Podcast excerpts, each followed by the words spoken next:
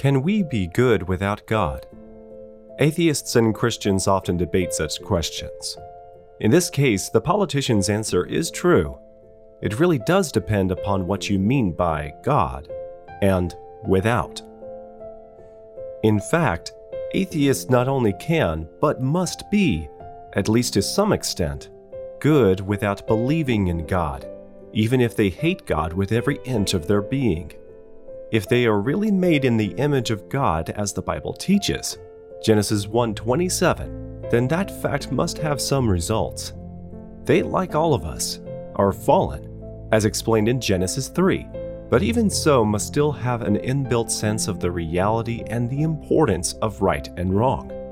The very fact that atheists routinely argue that this or that is moral or immoral, and that such matters are important, bespeaks that fact. Unless that were so, then the Bible would start to look suspect. When society comes across someone who really does seem to have mostly wiped out the ideas of right and wrong from their mind, we label them as insane and lock them in padded cells. We don't just say, if that's what you like, then we'll respect your choice. If atheists were generally able to throw off all the shackles of morality and live their lives consistently with atheism, we'd be worried. If they could consistently live out such ideas as, we're just here to pass on our selfish genes, survival of the fittest, or life is ultimately all without meaning or purpose, it would put a serious question mark over the record given to us in Genesis. It would be evidence that maybe they weren't creatures made by God after all, and that atheism might actually be true.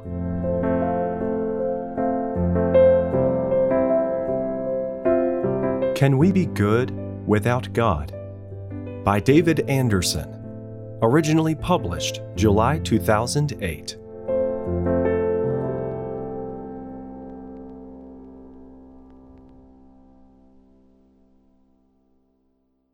The fact, though, that most atheists find themselves unable to live out their ideas is reassuring.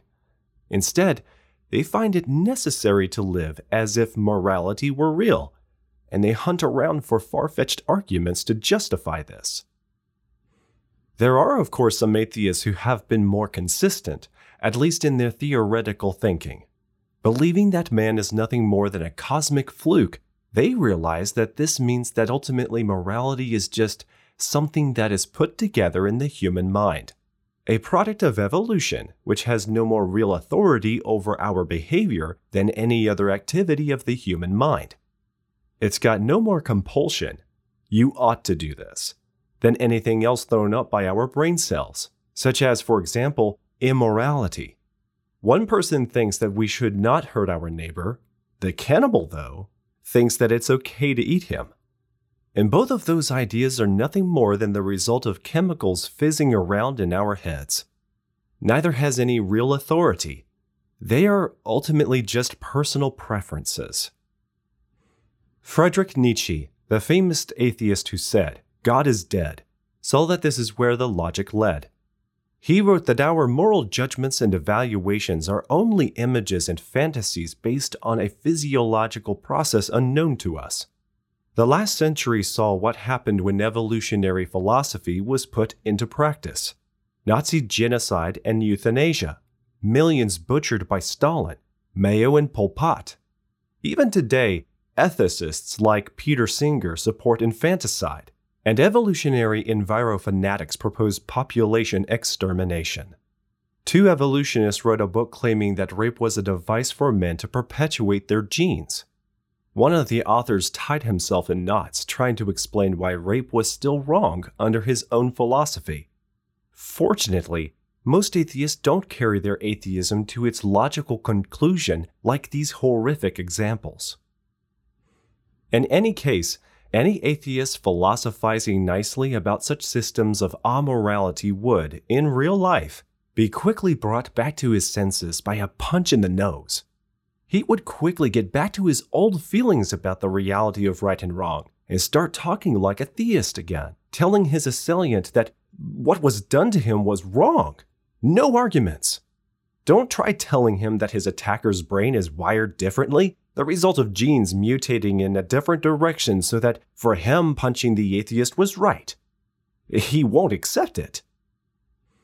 The fact is, though, that when atheists are concerned about good or are being good, none of that is being good without God. It's the opposite being good with God, because God really exists and they are made in His image. To actually talk about being good without God, we would need to take a journey into a different universe, the mental universe of atheism, because the image of God is impressed upon our nature as created beings. We've all assumed some ideas about right and wrong, but what kind of idea of morality is logically consistent with atheism? The idea of a universe in which we're just highly evolved pond goo? British ah theologian Richard Dawkins says Atheists and humanists tend to define good and bad deeds in terms of the welfare and suffering of others. Murder, torture, and cruelty are bad because they cause people to suffer. Defining good and bad in terms of welfare and suffering sounds reasonable, pretty close to the Christian commandment to love our neighbor. Hurting them is bad, helping them is good. The problems do not come with the second half of Dawkins' first sentence, but the first. Atheists and humanists tend to define good and bad. In fact, there's no reason to read anything that comes after that point. Whether we choose to define good and bad in terms of helping society or in terms of crushing it with an iron fist makes no difference from here. If good and bad are merely what atheists, humanists, or anyone else chooses to define them as, then good and bad are merely a product of the human brain. They have no binding moral authority over us, any more than any other mere construction of the human brain has. They might make us happy, but happiness is not the same as righteousness. Even a serial killer might feel that he gains happiness from his crimes. They exist only within cerebral chemistry and nowhere outside of it. Like opinions on the best English football or on the finest vintage of South African wine, morality is no more than one of the movable and ever moving feasts of human thought. With no external or transcendent source of values, Richard Dawkins' opinion on what is good or bad has no more authority over me or objective basis that should guide me than my preference for classical music over grunge. Both have precisely the same foundation the ever evolving activities of the human brain. It's just a matter of however I happen to like or want things to be. Indeed, Dawkins himself recognized this ultimate evolution leads to a moral vacuum in which people's best impulses have no basis in nature. He said so himself. He scoffs at the idea of righteous indignation and retribution against child murderers and other vile criminals, claiming that it is as irrational as Basil Fawlty beating his car. To be real, though, morality must be a matter of authority.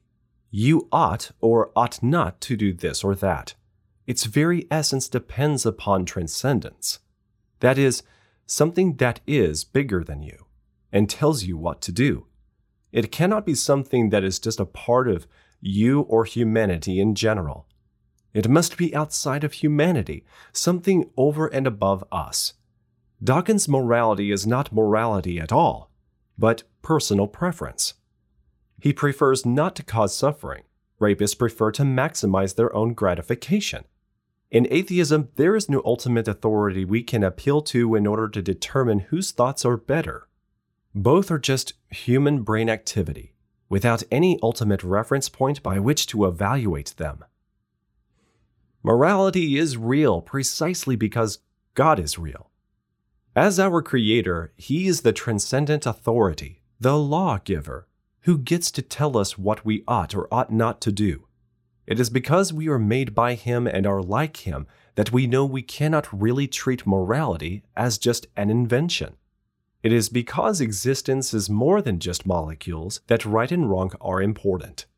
It is because we are made in the image of God the Creator that morality really is bigger than we are, which means that God ultimately defines what is right and what is wrong. At this point, the atheist is in dire straits. the first of God's laws is to love him with our whole being. Mark 12:30. Can we therefore be truly good without honoring God? No, because by refusing to honor our maker, we break the first and greatest of all the commandments. Atheists need to face up to logic. Ultimately, either nothing is immoral, because there is no God, and thus no such thing as morality, or atheism is itself immoral. There are no coherent alternatives.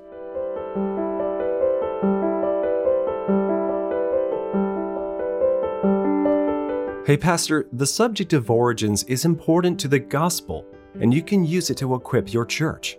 The key point that Creation Ministries International has been making for years is that young minds need creation apologetics training from very early on. It is those who do not get answers from an early age who seem most vulnerable to apostasy, which is why we give over 1,200 eye opening creation presentations in churches and schools globally each year. Our team of speakers deliver powerful presentations on the reliability and scientific accuracy of the Bible. You can host an event at your church, and it's really easy. Our effective team will guide you through the process, and there are no set speaking fees. Visit creation.com/events today to request a speaker, or find a speaking event coming up we may already have in your area that you can attend.